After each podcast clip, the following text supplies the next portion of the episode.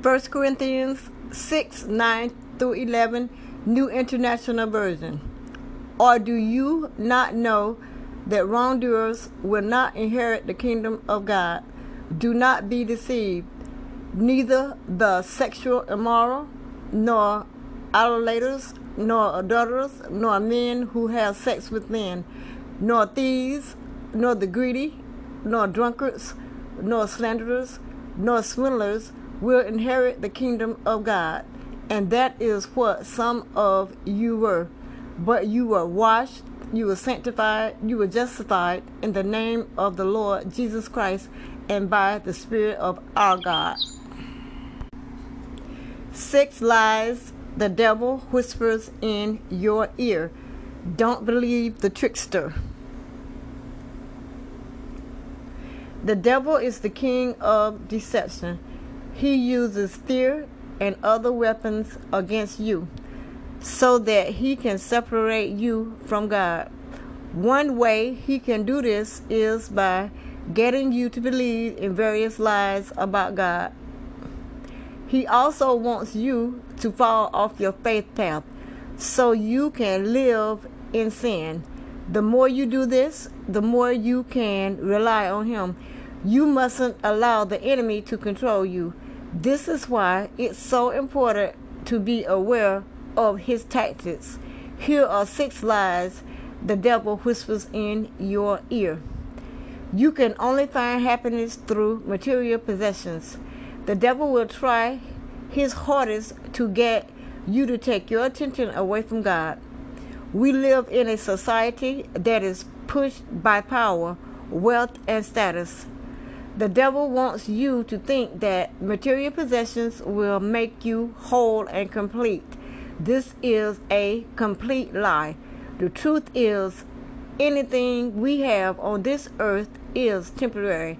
God wants us to turn to Him first. Acts 3:19 says, "Therefore, repent and return, so that your sins may be wiped away, in order that times of refreshing may come from the presence of the Lord. If we place our faith and hope in God, He will never forsake us. Hell isn't real. The devil will whisper in your ear that hell isn't, isn't real.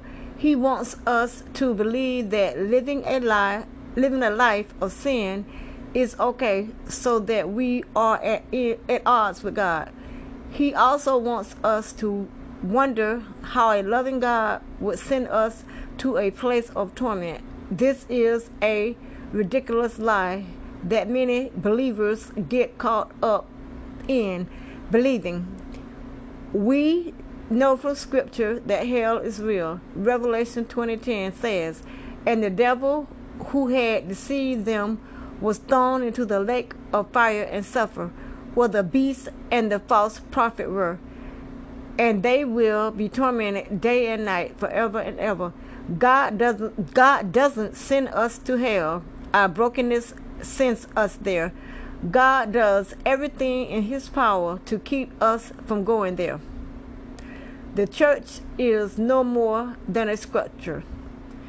The devil will tell you that the church is nothing more than a structure. Yet we know that the church is a body of believers. Church means an assembly and is also recognized as the call out ones. Ephesians 2 20 22 says, built on the foundation of the apostle, apostles and prophets, Christ Jesus Himself, the cornerstone, in whom the whole structure being joined together grows into a holy temple in the Lord. In Him, you also are being built together into a dwelling place for God by the Spirit. We also know that the enemy has no dominate dominate over the church. Matthew 16, 18 says, And I tell you, you are Peter, and on the rock I will build my church, and the gates of hell shall not prevail against it.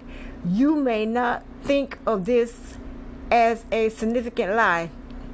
But if you believe the church is an isolated group of people and not a fellowship fellowship of Christ's disciples, it can be problematic. If you see the church as a building and not a body of believers, this could keep you from sharing the gospel and God's message of love with those around you. The devil has more power than God. This is a lie. He will whisper with great vigor. The adversary wants you to think he is more powerful than God so that you will lean on his understanding, not God. The devil wants you to listen to his voice only. The way the devil's voice is heard is through anxiety, confusion, addiction, and depression, among other things. The devil is chaos. Instead of trusting in the devil and his false promises, we need to trust God. Proverbs 2 6 says, Trust in the Lord with all your heart and lean not on your own understanding. In all your ways, submit to him, and he will make your path straight. Don't follow the devil to break you. God doesn't care about you. The devil wants you to believe that God doesn't doesn't have your back. This is a lie. He will whisper in your ear when you are at your darkest, lowest point. He wants you to think that God doesn't love you because if he cared, he would never put you in that situation. Always remember, God has an incredible plan for your life, even when you don't know it or understand it. Isaiah 43 2 says, When you pass through the waters, I will be with you, and through the rivers, they shall not overwhelm you. When you walk through fire, you shall not be burned, and the flames shall not consume you. God always has your best interest in mind. Don't allow the enemy to tell you something different. There is no life past earth. The devil wants you to believe that the only life we have is on this earth. If you think this, then there is no need to worry about anything because we it, we simply exist then die. Sin doesn't matter and breaking God's law doesn't matter according to the devil. We can do anything we want with no circumstances to our faith life. He wants you to believe that there is no reason to concern yourself with God or life after death because it isn't real. The lie will devastate your life. We know from scripture and Jesus' teaching that God promises salvation and eternal life for those who believe in Him. The devil is a con artist with full intentions of destroying your life. Don't allow him to tell you these lies and derail your faith walk. You are stronger than his false promises. Allow God to lead you on the path of righteousness and salvation. He wants nothing but the best for you. Daily Bible reading, Christian prayer of the day. If the spirit of him who raised Jesus from the dead dwells in you, he who raised Christ Jesus from the dead will give you will give life to you. If the spirit of him who raised Jesus from the dead dwells in you, he who raised Christ Jesus from the dead will give life to your to your mortal bodies also through his spirit which dwells in you. So then, brethren, we are debtors not to the flesh to live according to the flesh, for if you live according. Daily Bible Reading, May 16th, 2021. Matthew 20, 17 to 28. And, and, and as Jesus was going up to Jerusalem, he took the twelve disciples aside, and on the way he said to them, Behold, we are going up to Jerusalem, and the Son of Man will be delivered to the chief priests and scribes, and they will condemn him to death, and deliver him to the Gentiles to be mocked and scourged and crucified, and he will be raised on the third day. Then the mother of the sons of Zebedee came up to him with her sons, and kneeling before him, she asked him for something, and he said to her, What do you want? She said to him, Command that these two sons of mine may sit, one at your right hand and one at your left hand in the kingdom. But Jesus answered, You do not know what you are asking. Are you able to drink the cup that I am to drink? They said to him, We are able. He said to them, You will drink my cup, but to sit at my right hand and at my left left is not mine to grant, but it is for those for whom it has been prepared by me, by my Father. And when the ten heard it, they were indignant at the two brothers. But Jesus called them to him and said, You know that the rulers of the Gentiles lord it over them, and their great men exercise authority over them. It shall not be so among you. But whoever would be great among you must be your servant, and whoever would be first among you must be your slave. Even as the Son of Man came not to be served by, but to serve, and to give his life as a ransom for many. Seven reasons why he had to die. For those that do not follow Jesus Christ, it can be confusing about why someone would sacrifice their lives for the world. Questions circling around Jesus Christ and the reality behind Jesus' death will be a part of this world forever because so many people do not take the time to get to know Him.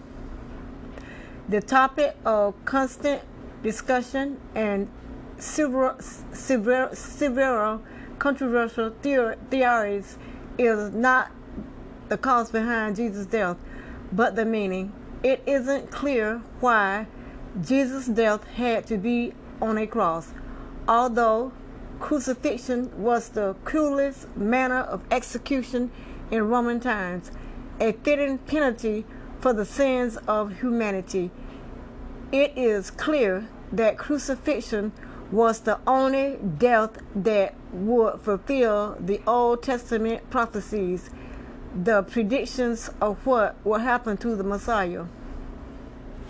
Here are the seven reasons why we believe Jesus had to die to end hatred between races. For he himself is our peace, who has made the two groups one and has destroyed the barrier, the dividing wall of hostility, by setting aside in his flesh the law with its commands and regulations.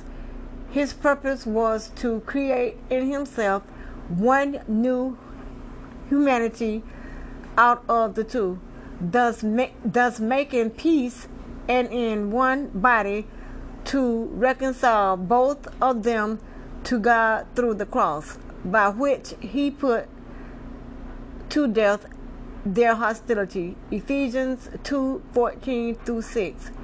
Jesus' death was his ultimate sacrifice for Jews and non Jews to end racial and ethnic hostilities. He wanted to reconcile the hatred that conflicted the two groups and longed for them to live as brothers and sisters. Jesus believed if they were about to reconcile, then they would then find a way to love each other and live without dividing wall that would in the end kill them. The, un- the union of marriage. Husbands, love your wives as Christ loved the church and gave himself up for her. Ephesians 5:25. Marriage was always meant to be a union that would empower a couple for the rest of their lives. Jesus knew that his death would help set the foundation of marriage and prove the power of devotion and love. God wanted marriage to be between about a husband loving his wife the way Christ loves his people and for the wife to respond in Christ like in Christ like way. In our marriages, we can make our bond stronger by following Jesus' examples of love. Jesus showed love unconditionally, no matter what mistakes the people made or what sin they committed. He was patient, kind, and kept a level head. In our marriages, that can be easier said than done, but it can make the marriage that much stronger. To escape the curse, Christ redeemed us from the curse of the law by becoming a curse for us. Galatians 3:13. Jesus' death was the only way to be free. Someone had to pay the penalty and instead of us all suffering, he decided to step up.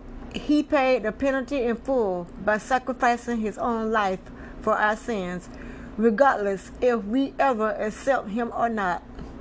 Thus, the Bible teaches us that getting right with God is not based on the law keeping process. Instead, you must view God as all forgive, all forgiving, and then your redemption will be granted.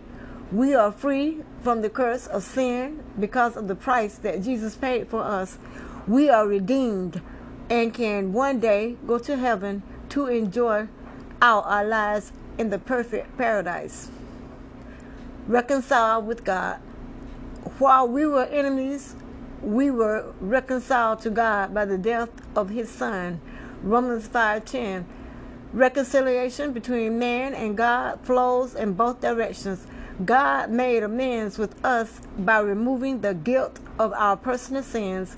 He was able to forgive us for our terrible sins that go against Him. Our act of reconciliation is to receive God as we already have as Christians and to value God's amazing gift.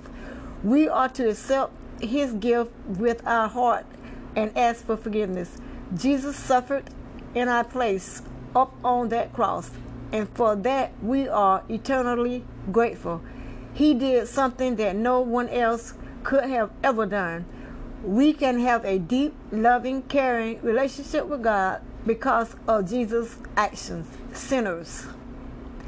God shows his love for us in that while we were still sinners, Christ died for us. Romans 5 8. God's love is displayed by his degree of sacrifice in saving us from the outcome of our sins.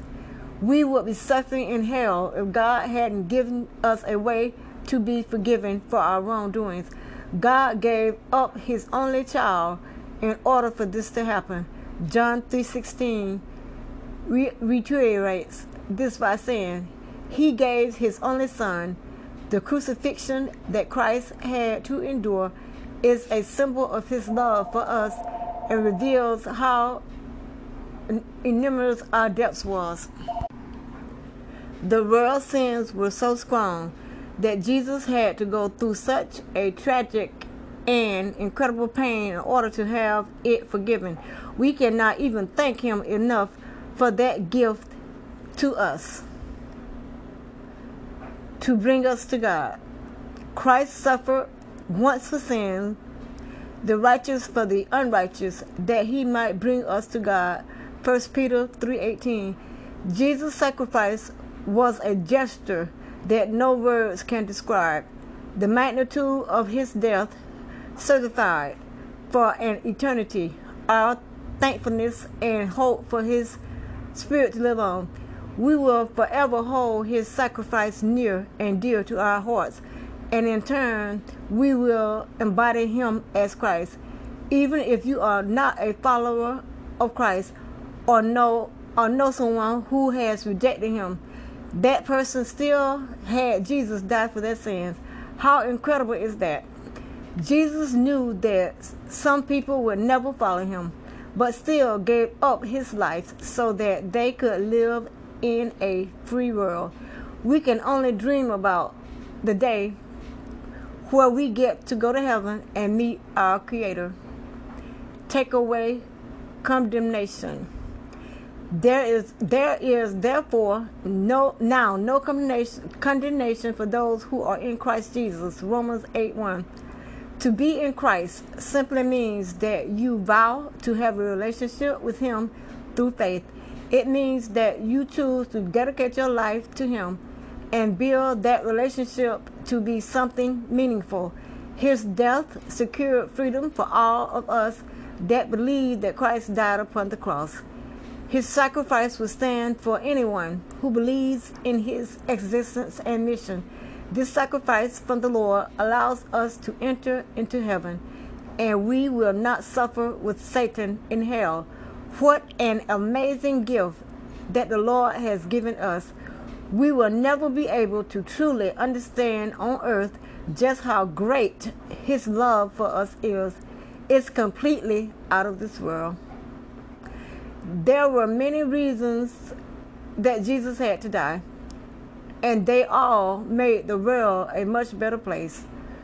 Though his actions of the ultimate sacrifice, Jesus gave us an opportunity to flourish in this world and one day reunite with him in heaven. It was the sign of unconditional and powerful love.